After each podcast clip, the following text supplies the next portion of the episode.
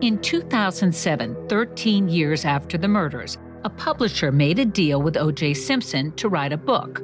It was a hypothetical confession to the murders of Ron and Nicole. The book was called If I Did It.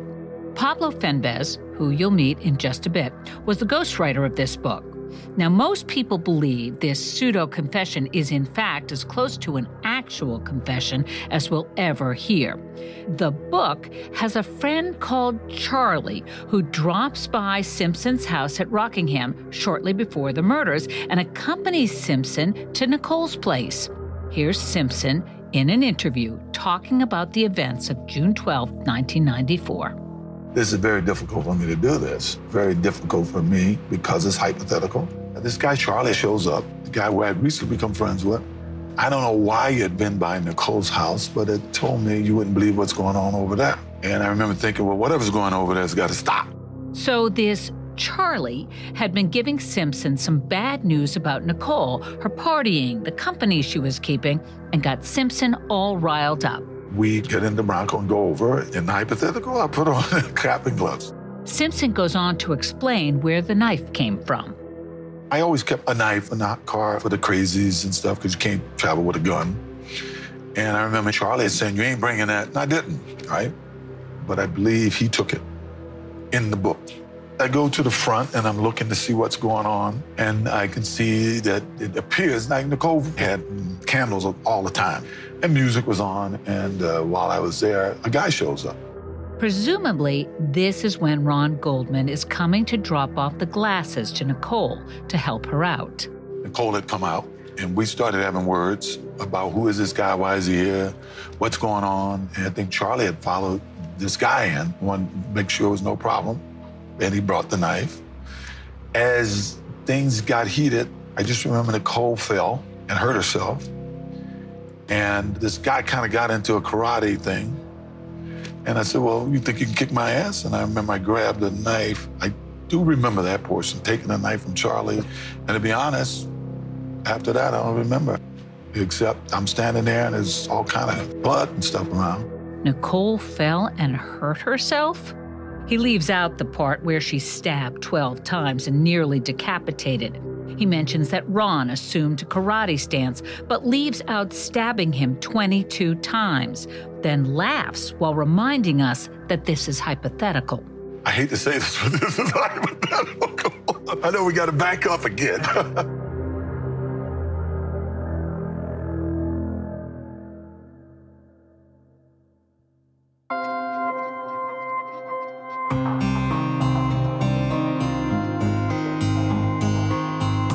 This is Confronting OJ Simpson.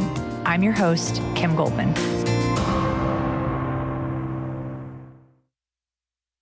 This episode is brought in part to you by Audible, your go to destination for thrilling audio entertainment. Whether you're looking for a hair raising experience to enjoy while you're on the move or eager to dive into sinister and shocking tales, Audible has an exclusive collection of thrillers from best selling authors that will keep you on the edge of your seat like James Patterson's first audio only thriller, The Coldest Case. Experience stories like never before, where every chilling detail is brought to life by captivating sound design.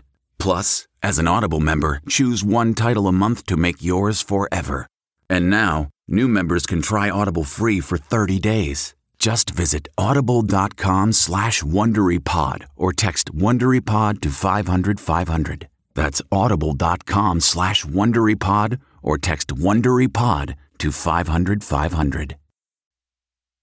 After the criminal trial, there were a couple of key things that kept this story in the spotlight. One was the If I Did It book. The other was the civil trial where Simpson was sued for the wrongful deaths of Ron and Nicole. Now, we'll tell you more about the book later when Kim talks with writer Pablo Fenjves. First, the Goldmans recall their second attempt to get justice for Ron.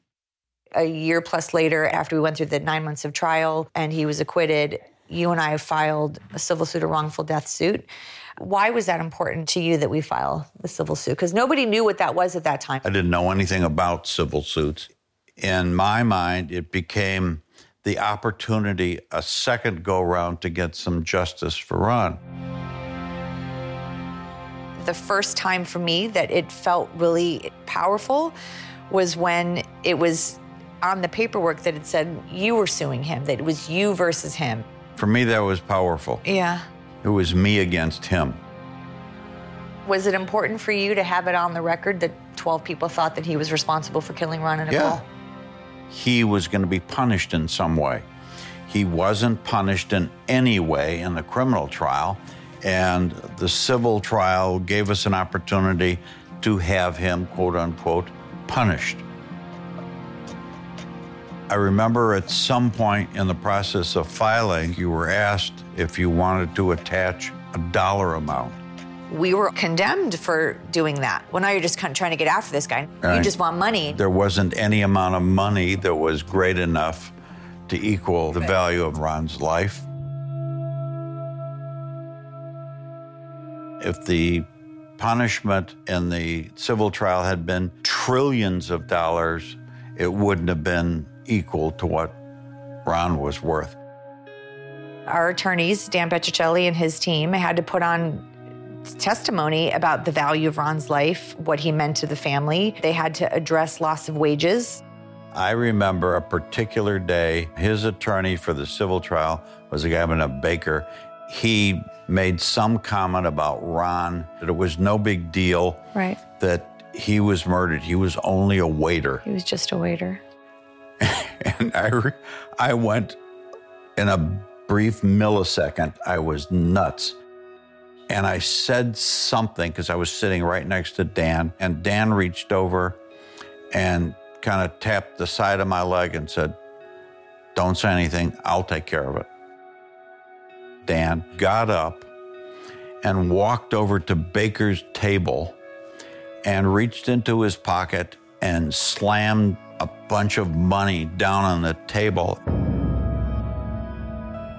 and yelled at Baker and said, What's your son worth? And Baker just looked at him and didn't answer, and he yelled at him again, What's your son worth? Answer me. He never answered, of course. How dare you say anything about Ron's value? And the look on the judge's face was this small grin of you got even with him. In the criminal case, we had no voice. We had no authority. We had no in Ability to control anything. anything. The shift for the civil case was we were running the ship.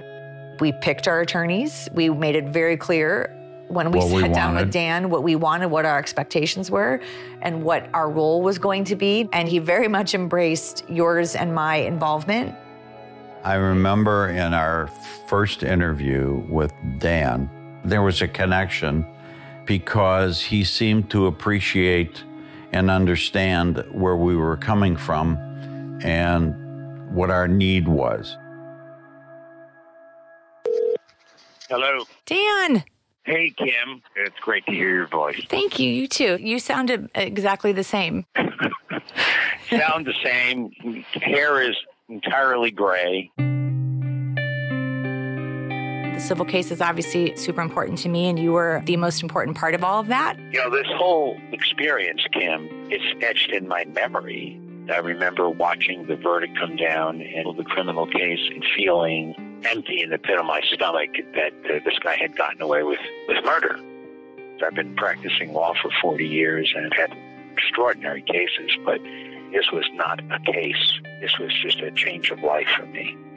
And never in a million years did I imagine within maybe a week I would be sitting in your living room. I remember I was living at my dad's house in Agoura, and we had been interviewing attorneys, some unsavory. And then you walked in, and I remember feeling I, I immediately liked you.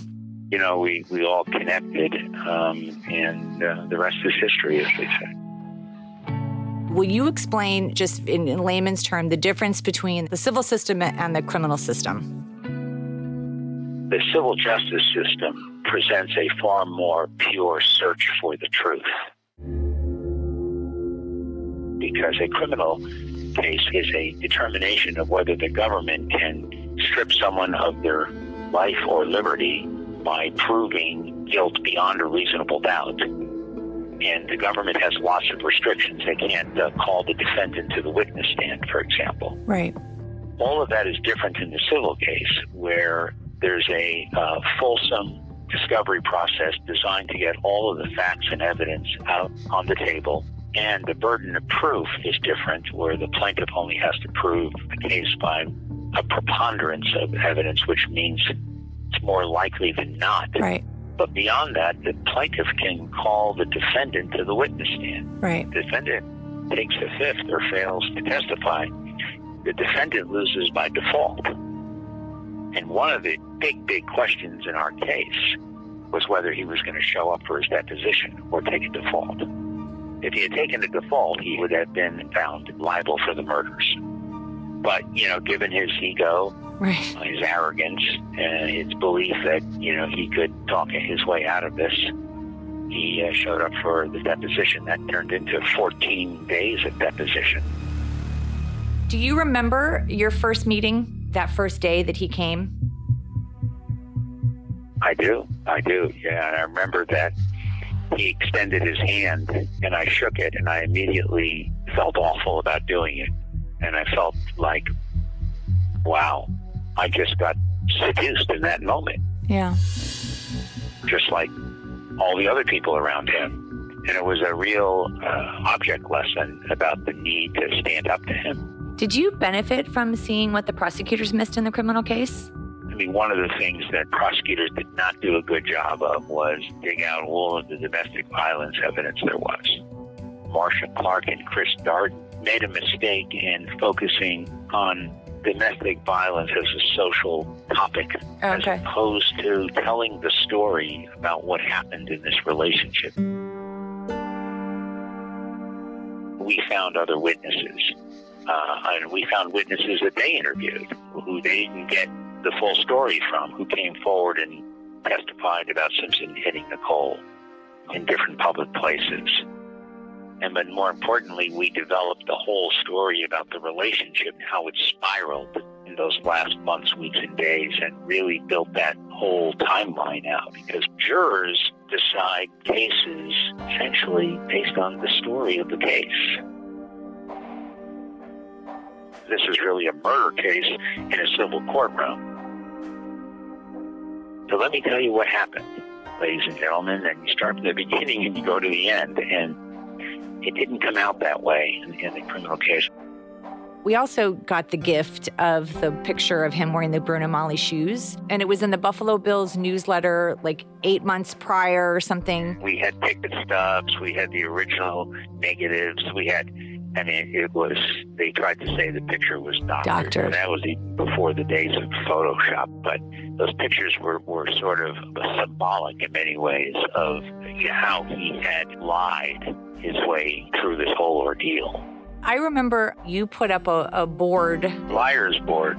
I, I had a uh, big, big board where I listed all the lies he had told. I couldn't have listed all of them because it would have taken multiple, multiple boards. So Right. I had to do all the big lies. Right. An innocent man would not lie about the murder of the mother of his children. That's the big difference between this trial and the criminal trial. They have O.J. Simpson's own words to compare all of the evidence to. And so Dan Petrocelli, in effect, can say, look, forget about all of the issues that are in controversy.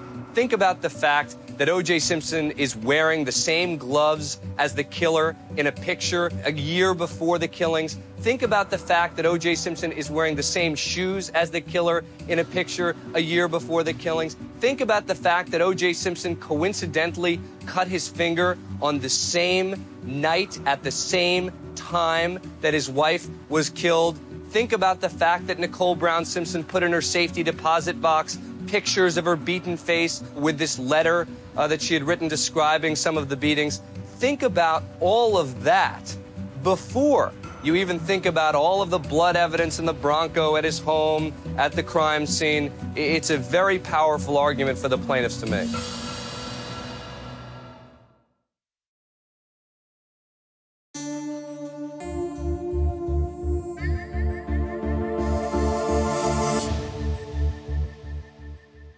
Have fallen in love with this cool new game called Best Fiends. It's a five star rated mobile puzzle game, and I have worked my way up. It's been about a week since I've checked in with you, and you'll never guess. I am already up to level 107. I know, it's crazy. I can do it though. I'm going to keep going. It's this really fun game where all these cute little characters and bright lights and these fun puzzles.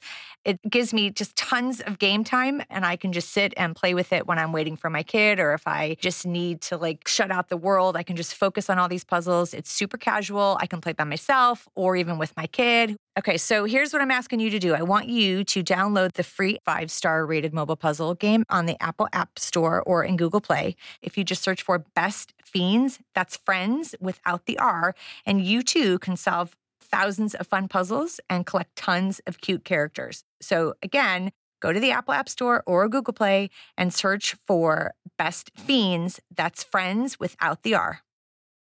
This episode is brought to you by Noom. Forget one size fits all diets.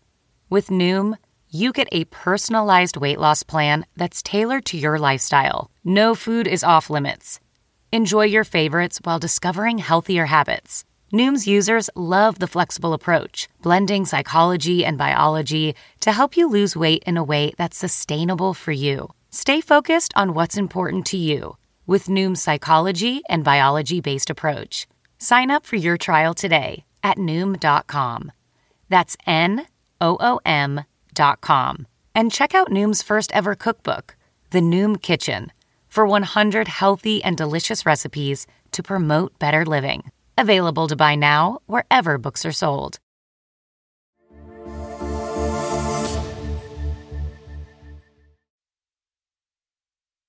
Something that has always bothered me is that people say that because the preponderance of the evidence is different, people have accused us of like, well, it's it's just civil, who cares? You know, you didn't have to prove as much. People don't want to accept the verdict that we got in the civil case because they think it's less than. And I think I've always taken issue with that. Oh, that's just ignorance. Sheer ignorance because the civil case actually establishes the real facts of the case. And it was far more comprehensive and far more uh, dramatic. And uh, more importantly, this was the victim's family's case. Right. They were the plaintiffs, not the state of California, not Marcia Clark and Chris Darden and all those people who became more important um, than the actual victims. Your dad testified. Nicole's mom testified. And your dad's testimony for me was by far the most powerful part of the trial. Yeah. And uh, asked him, you know, about how much he missed Ron and loved him. And he started crying, and I started crying, and the jury started crying. Then the other thing I pointed out is Simpson was attacking Ron. I, I argued to the jury uh, that that was perhaps the most powerful evidence of Simpson's guilt because Ron uh, was trying to save Nicole's life. Right. So Ron died trying to save her, the wife of, you know, ex-wife of OJ, the mother of his children. He should be eternally grateful. He could never act truly innocent. Everything he did projected his guilt. It was an extraordinary experience because while you guys were in the same courtroom in the criminal case, you were with marshals. Right. He was incarcerated. But now he was free, and you guys were going to be in the same courtroom together. We had an incident inside the courtroom. I don't know if you remember. At the end of the court day, I was watching him walk out, and then he was staring back at me. And the killer's like, She's looking at me. She's staring at me. And then my dad turned around and thought that the killer was giving my dad dirty looks. And so then my dad started screaming. Do you remember this? I think he, I think he wanted no part of your dad. I'll tell you. You know, it's hard for people to understand the raw and intense emotions. To be in the same room, to be like eating the same food, Yeah. it was unthinkable, right? Yeah. We had to make sure we were, you know, we weren't coming in and out of the door together, like that the hallways were clear. And you know, one time your dad and I ended up in the restroom with him. There was only one men's room around the corner from the courtroom, and we would try to obviously use it when he was not and vice versa. And then one time we didn't think he was in there. We went in there and there he was. And, you know, he tried to like smirk at us and we just turned around and walked out. I had to push your dad out of there fast before he said something.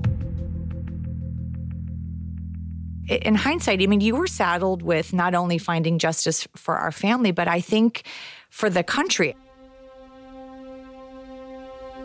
I think there were people that were so you know, disenfranchised with our legal system and so just disappointed that I, I, think this case stood for so much more than just about getting justice for Ron and Nicole. And did you ever feel burdened by that or saddled by that?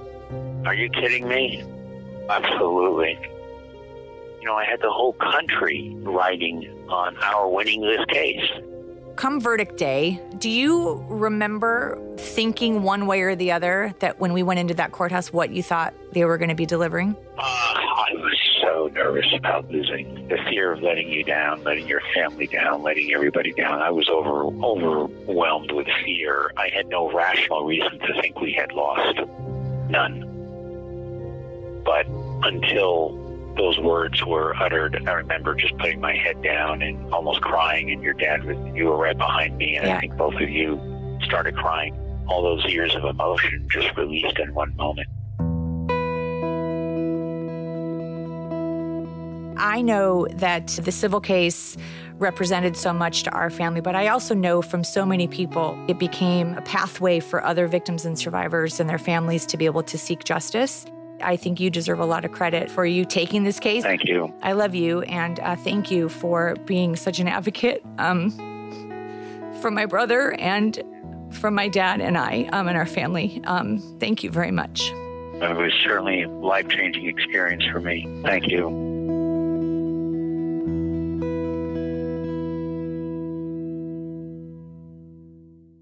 Kim, I wanted to ask you about Simpson's behavior in the courtroom. I mean, Dan talked about not having Simpson leaving and going back to a cell. I mean, he just went home. He's walking around.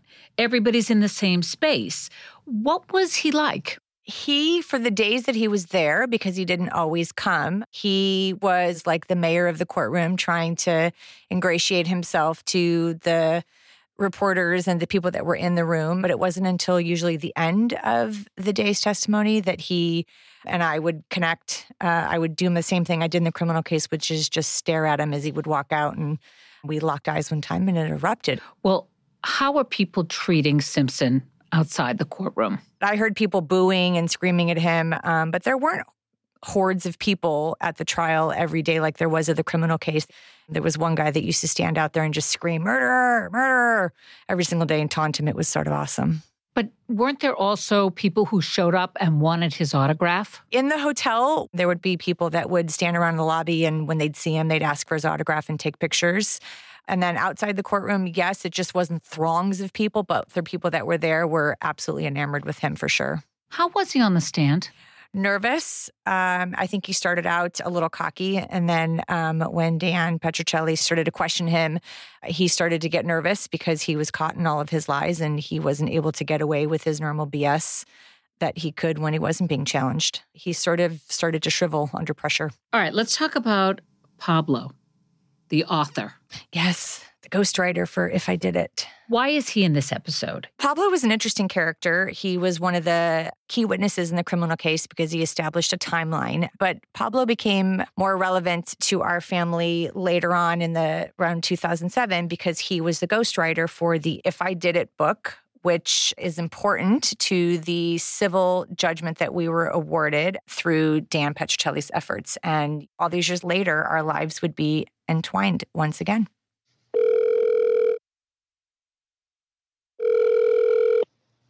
Hello. Hey, Pablo. Um, thanks for giving me your time today. I'm here to answer your questions. So, can you remind people how you became involved with me and my family? Well, I lived on Gretna Green Way, which was, you know, very near the site of the murders. And on the night of the murders, I, I heard a dog's wailing. And at the time, I was married and I was going to go out to investigate, but my wife decided she didn't want to be alone in the house, so I, I didn't go. And the next morning, detectives came around asking questions, and they asked me if I had heard anything. I said, yes, I, I heard a dog, and I pinpointed more or less the time that I had heard the dog. Yeah. So I ended up testifying at the trial for the prosecution. During the trial, Pablo Fenjves testified that he heard a dog's plaintive wail between 10:15 and 10:20 p.m. on the night of the murders. Was there something unusual about that dog barking that drew your attention to it? Uh, it was a, you know, it was fairly persistent. It was at a significant pitch, and uh, as you may recall, I described it at the time as a plaintive wail. It sounded like a, you know, very unhappy animal. That phrase, plaintive wail, became well known. Prosecutors believed the barking and howling came from Nicole's Akita Kato, who left bloody paw prints near the bodies. The timeline established by Pablo Fenjves became crucial. The dog's wail indicated that he found the bodies before anyone else. I established a timeline that made it very easy for O.J. Simpson to have committed the murders. So, how did testifying affect your life? You know, I'm in the film business, and, and I'd go to have meetings with people, and they wanted to spend the first 20 minutes talking about O.J. Simpson. Yeah. So it got a little bit tiresome, but I understood, you know, why they were interested, and we just would get through that and then get to the business. So, how did the writing of the book come about? Uh, you know, I was a journalist for many years, and then I came to Hollywood, and I've written a lot of movies. As a sideline, I also ghostwrite books for people. I got a call one day from Judith Regan, a publisher I worked with in the past, and uh, she said, "Look, I have this project I want to talk to you about." And this was, you know, 10, 12 years after the murders, and uh, I said, "You know, this is crazy. I testified against OJ in the trial, and uh, this is kind of nuts." And she said, "No, you're the only guy I trust to do this." And I said that I didn't feel comfortable making a deal with OJ Simpson. She said, Don't worry. I don't feel comfortable doing that either. And in fact, we're making a deal with his children. Okay, I can live with that. You know, this guy has pretty much ruined the lives of his children. Maybe they should make a little money to help pay for college or whatever. And so I worked on the book. But the goal was that in the course of the interviews with OJ, maybe we could get him to come clean. Yeah. You know, it was a real long shot. But you never know, weirder things have happened. And even if he didn't come clean, it would be an interesting book. And ultimately, I said, look, you know, I'm a journalist, and the fact that I'm being given a chance to sit in a room with a man who I know killed two people is kind of fascinating. And to be quite honest with you, I don't know of too many journalists that would have turned that down. So, the first day you met him, what happened? I got to the hotel and he had a couple of handlers there and they said he's on his way and and I was upstairs in the suite that had been rented for us to do the interviews. And he you know he was delayed and an hour went by and then he called one of the handlers and said listen can we just meet downstairs in the restaurant? He was nervous about meeting me. Yeah. because he knew we had some tough days ahead of us. And he showed up and he walked over and I did shake his hand and and we sat down and one of the first things he said is what what is this bullshit about a dog putting away a man for murder Yeah. He remembered that I had testified against him. And I didn't even answer. You know we ordered something to eat and we ate and then we went up to the hotel suite to start the conversation. And there were a few bumps in the road. He was very nervous. He at one point he was said I'm, I'm not I don't, I don't think I want to talk about this. And so I said fine. And well then, you know no problem. I'll get on a plane and go home. And then the lawyers came in and talked to him. Was he trying to back out of it, do you think? I don't know if he was trying to back out. He was just nervous, and I understood that. And I tried to make him comfortable, and I and I said, "Look, we're just let's ease our way into it." And you know, frankly, it was very hard for both of us. It was uh, it was a very emotional thing. So for me to see how deeply he was affected by discussing even the you know, there's a lot of details he didn't want to get into And there's one point in the in the chapter where he says, "I'm not going there. You know, I I, I can't go there. I blacked out. I don't remember anything." Do you still have the tape recordings of these interviews? No, you know, I had to. I, part of the deal was that they, they didn't they didn't belong to me. So this lawyer came by to my, my house and, and took them and literally destroyed them in my kitchen. Oh my gosh. Okay. But yeah, it was it was so tough for him that it. I never doubted that he was guilty, but to me that was just such a such a visceral confirmation of his guilt. So he's starting off telling you that this is his fictional account, but you just said that you know he's guilty. So how do you how do you walk those two paths while writing the book then? I don't know that there are two paths there. I, you know, I went in to do my job and to to write his fictional account of that night. So I never betrayed him and I did exactly what I told him I was going to do. Yeah. And frankly, one of the things that I found fascinating in the course of my interviews with OJ was his complete lack of awareness of like how horribly he made himself sound yeah. by trying to defend himself and by constantly blaming Nicole. And to me, that was very valuable because you know, anybody reading the book will go, God, this, this guy's completely insane. This is an excerpt from the book If I Did It. I figured Sydney and Justin would be in bed by then, over at the Bundy condo, fast asleep. I hope so anyway. I wondered what their mother was doing at the moment. I thought back to the night I surprised her at the Gretna Green house going at it on the couch with her friend Keith in the glow of two dozen candles while the kids were in the house. It made my stomach lurch. In the book, one of the hypotheticals is that Simpson has an accomplice who he calls Charlie. Now, this figment of Simpson's imagination riles him up by reporting on Nicole and her recent trip to Cabo. It's enough to send Simpson into a rage, and we all know where it goes from there. I slipped past the gate into the narrow courtyard and moved toward the front door. And right away, I noticed lights flickering in the windows. I moved past the front door to take a closer look. There were candles burning inside, and I could hear faint music playing. It was obvious that Nicole was expecting company. I wondered who the fuck it was this time. Just as I was beginning to get seriously steamed, the back gate squeaked open. A guy came walking through like he owned the fucking place. He saw me and froze. He was young and good looking, with a thick head of black hair. And I tried to place him, but I'd never seen him before. I didn't even know his name. Ron Goldman.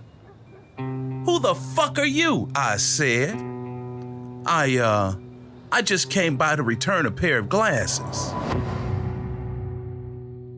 You know, he said, I didn't do this alone. I said, Well, what happened? Did somebody come to see you? He said, Yeah, maybe. And he was being very coy. And then he then he started, you know, I had to sort of pull the story out of him. To me, that's a figment of his imagination. I started to think it was some kind of like alter ego or his subconscious or something. That's absolutely right. He, he needed he needed somebody to blame. Suddenly, the front door opened. Nicole came outside. She was wearing a slinky little cocktail dress, black with probably nothing much underneath. Her mouth fell open in shock. She looked at me, and she looked at Goldman, and she looked at Charlie just beyond. Goldman was pretty well trapped. Charlie stood between him and the rear gate, and I was barring his way to the front. OJ, what the fuck is going on? I turned to look at Nicole. That's what I want to know, I said. I looked at Goldman, steamed, and Charlie moved closer, the knife still in his hand. I think he sensed that things were about to get out of control because I was very close to losing it. I'm listening, motherfucker, I said to Goldman. OJ, Nicole hollered. Leave him the fuck alone. What are you doing here anyway? I thought you were in Chicago. Fuck you, I said. Hey man, Goldman said, that's not necessary. No, fuck you. I gave you everything you could ask for, and you fucked it all up. She came at me like a banshee, all arms and legs flailing, and I ducked and she lost her balance and fell against the stoop. She fell hard on her right side. I could hear the back of her head hitting the ground, and she lay there for a moment, not moving. I remember, you know, him talking about your your brother getting into a, a defensive stance, which Yeah. I hadn't heard before. So this is where I get confused because I've heard this story before. People think my brother was a black belt in karate and that he took a karate stance to defend himself, but my brother didn't know karate. So that just doesn't make any sense to me. Here's my interpretation that, you know, and I'm sorry, I know I'm talking about your brother. I'm sure he tried to defend himself. So it's OJ saying he got into a karate stance. For all we know, your brother just, you know, put his fists up like a boxer or somebody getting into a barroom fight. Right. And then he says he was laughing at my brother. Yeah, he, he basically, you know, like, yeah, you, you're going to take me on. That was kind of the feeling that, yeah, uh, you, you can't take me. Uh, You know, the guy's huge. I looked over at Goldman. I was fuming. I guess he thought I was gonna hit him. Charlie walked over and planted himself in front of me, blocking my view. We are fucking done here. Man, let's go. I noticed the knife in Charlie's hand, and in one deft move, I removed my right glove and snatched it up. We're not going anywhere, I said, turning to face Goldman. Goldman was still circling me, bobbing and weaving. You think you tough, motherfucker? I said. Okay, motherfucker, I said. Show me how tough you are. Then something went horribly wrong. And I know what happened, but I can't tell you exactly how. He hmm. puts himself there, covered in blood, with a knife in his hand. Now, I was standing in Nicole's courtyard, in the dark, listening to the loud, rhythmic, accelerating beating of my own heart. I put my left hand over my heart and my shirt felt strangely wet. I looked down at myself. For several moments, I couldn't get my mind around what I was seeing. The whole front of me was covered in blood. But it didn't compute. Is this really blood? I wondered. And whose blood is it? Is it mine? Am I hurt? I was more confused than ever. What the hell had happened here? Then I remembered that Goldman guy coming through the back gate with Judy's glasses, and I remembered hollering at him, and I remembered how our shouts had brought Nicole to the door. I looked down and saw her on the ground in front of me, curled up in a fetal position at the base of the stairs, not moving. Goldman was only a few feet away, slumped against the bars of the fence. He wasn't moving either. Both he and Nicole were lying in giant pools of blood.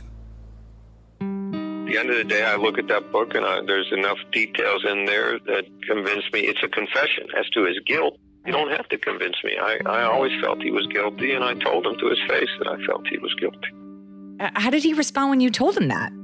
We'd been working for a while, and so he turned to me one day and said, "So after all this time, now that you get to know me, because you know he wanted to be liked by me. Look, I, I hate to say this, but he's a he's a very charismatic guy. Uh, he says, "Do you still think I did it?" And I took a beat and I said, "Oh, yeah, I, I thought you did it when I came down here, flew down here, and I and I still think you did it." And he exploded. He cursed and called me names and stuff, and then he started laughing like it was a big joke. I didn't do it because I'm a, some like courageous journalist. I did it because to have lied to him at that point would have done a huge disservice to the project. Right. I needed him to know, look, I'm, not going to bullshit you, man. Let's get this book done, and uh, and you need to respect the fact that I'm honest with you. And that's that, and it worked. He he kept going after that, and you know things moved a little bit better.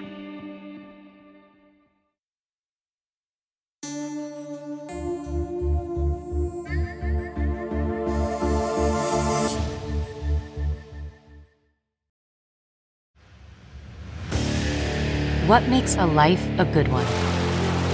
Is it the adventure you have? Or the friends you find along the way? Maybe it's pursuing your passion while striving to protect, defend, and save what you believe in every single day. So, what makes a life a good one? In the Coast Guard, we think it's all of the above and more, but you'll have to find out for yourself. Visit gocoastguard.com to learn more.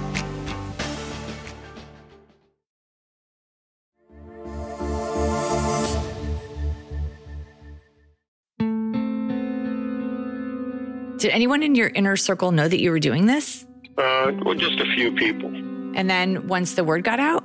You know, actually, when the news broke, because obviously I didn't talk about the book before the news broke, and some people were very emotional, like, what a disgusting project. Yeah, we, we objected to. You know, how could you? You know, and, and I said, listen, I understand that that's your reaction right now, and I'm not going to defend myself, but wait till you see the book. That, that's all I said. But a lot of very smart people thought that I was doing something immoral. Yeah, when I heard about this book, even though I'd never met you before, I felt pretty betrayed by you. And we did everything we could to try to get this book pulled. And I understand that. But listen, in your position, I understand your reaction. And Yeah. also you you know, the fact is you did not know what was in the book and I could not sit down with you and say, Listen, please give me a chance because once you read this book you you're you're gonna understand why on some level the book actually works quite well. So we couldn't have that conversation, and we never had that conversation. But if I had lost a brother to that kind of horrific violence, and then somebody comes along and is going to write a book with the person who committed the murder, I would be upset too. So you you did the right thing. That was the human response. It wasn't just the content of the book that made us want to prevent the publication. It was also because his people set up a fake company under his children's names so that any money earned from the book would not have to apply to his civil judgment. Look, it's, it's, I just wanted to make sure that he wasn't going to profit from my work. Right. So when the lawyers in New York sent me the contract, I couldn't tell you this is a fake company. There was a contract with the signatures of the children on it, and the understanding was that the, any profits from the book would go directly to the children. In the end, yeah, it turned out to be some bullshit shell company, and he screwed his own children out of the first payment he got. Yeah. Look, this is a horrible thing that happened to you and your family, and it's like it's not something that ever goes away, and it doesn't, you know, it doesn't define you as a human being. You are a stronger person as a result, and uh, leading your life as best you can.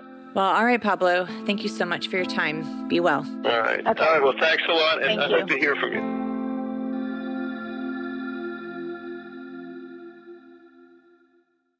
You know, Dad, it was certainly a long road, but I do think there was complete justification in going after the killer for a civil judgment. I've got an enormous joy of knowing that our pursuit caused him grief. I don't think that you and I realized how much we were getting under his skin until the If I Did It book came out. We pounced on that book because when we heard what the title was, If I Did It, we, we couldn't even have imagined what was in there. We were under the impression that it was a it was a manual for murder. And he was profiting from it, and he wasn't supposed to be profiting because we had a multi-million dollar judgment against him at that point. And just to make people understand, if you have a judgment against somebody, the normal recourse would be go to court and garnish their wages, and you would be getting right. Money on a month to month basis out of their wages. In this case, he didn't have a job. The vast majority of his income was untouchable by law. Right.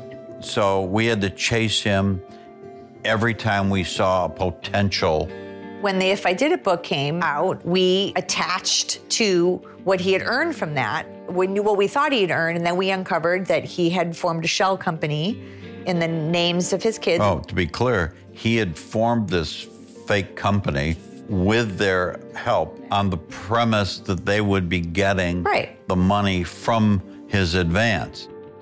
They never got one penny. They didn't get anything. He bought a new truck. Mm-hmm. He spent it on a bunch of crap for himself but never gave one penny to his kids. Right. Well, he was also doing is any money that he earned, he was um, repaying his home equity line because he was allowed to, by law, draw from his home equity line to live off of because that was protected by the homestead laws in Florida.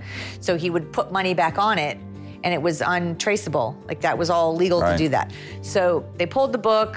The killer and his attorneys filed bankruptcy on that company. The judge was like, No, I'm on to you. Nice try. I'm taking your asset, which was the book, and we're going to liquidate the asset. And the court awarded us the rights to the book. And we were ordered by a court to monetize the asset, Yeah. which meant we had to publish the book. So we took the book, we read it, and we had to very quickly do something with this ridiculous book. And so we added a couple chapters to it. One was written by Dominick Dunne, Uh-huh. and the other was, Pablo Fenjves. yeah, wrote a chapter, hmm and then we wrote And we wrote a, a chapter. And then so we had three chapters added to it. And then we made the decision to keep the name but change it slightly. So in the letter I, if I did it, we took the word if and made it minuscule, infinitesimal in size. And that got placed in the middle of the word I. the money that we generated from the If I Did It book, we had to give to the bankruptcy court and other people that he owed money to. So he had DirecTV he owed money to, he had attorneys. I mean, we were working to pay off his debt. Like it was so fucked up. The day that we released that book, that was the day that he broke into the hotel room in Las Vegas and stole his shit back Yeah. quote unquote, to keep it from the Goldmans. We took away the one thing that he thought was going to be his meal ticket, which is which was if I did it. We took away his voice. We turned it around on him. We get a lot of crap for doing that because I think that people think that you and I are sitting on piles and piles and piles and piles of of money. money. The day that our civil verdict was in. rendered, the 12 jurors unanimously did the judgment amount for the Brown family and us, and it was 33 and a half million or 33, whatever total 33 and a half million between our two families. And we've only collected less than 1% of that. What I discovered at the tail end was that it was a piece of paper. A piece of paper that was only worth the ink ink that was on it and the value of the paper. Yeah. A civil judgment was 100% yours to attempt to collect. The court had nothing to do with helping you collect on the judgment. The new burden was how do you get him to pay it? He understood all of that because we learned later that all the way through the civil trial, he and his attorneys were squirreling away all his assets to make certain that he never paid a penny of it. There are lots of things that we are not able to go after because the law does not provide Right. that. So his Like his pension. and his, you know, his that retirement. was his big source of income. So when people turn around and, and they say, well, you got $33.5 million, I'm like, no, no, we got a piece of paper. He walked away, got in his SUV with his hired driver and his blacked out tinted windows and, And went and had and cookie went dough had ice cookie dough ice cream. He has truly gotten away Gotten away with it a second, second time. time.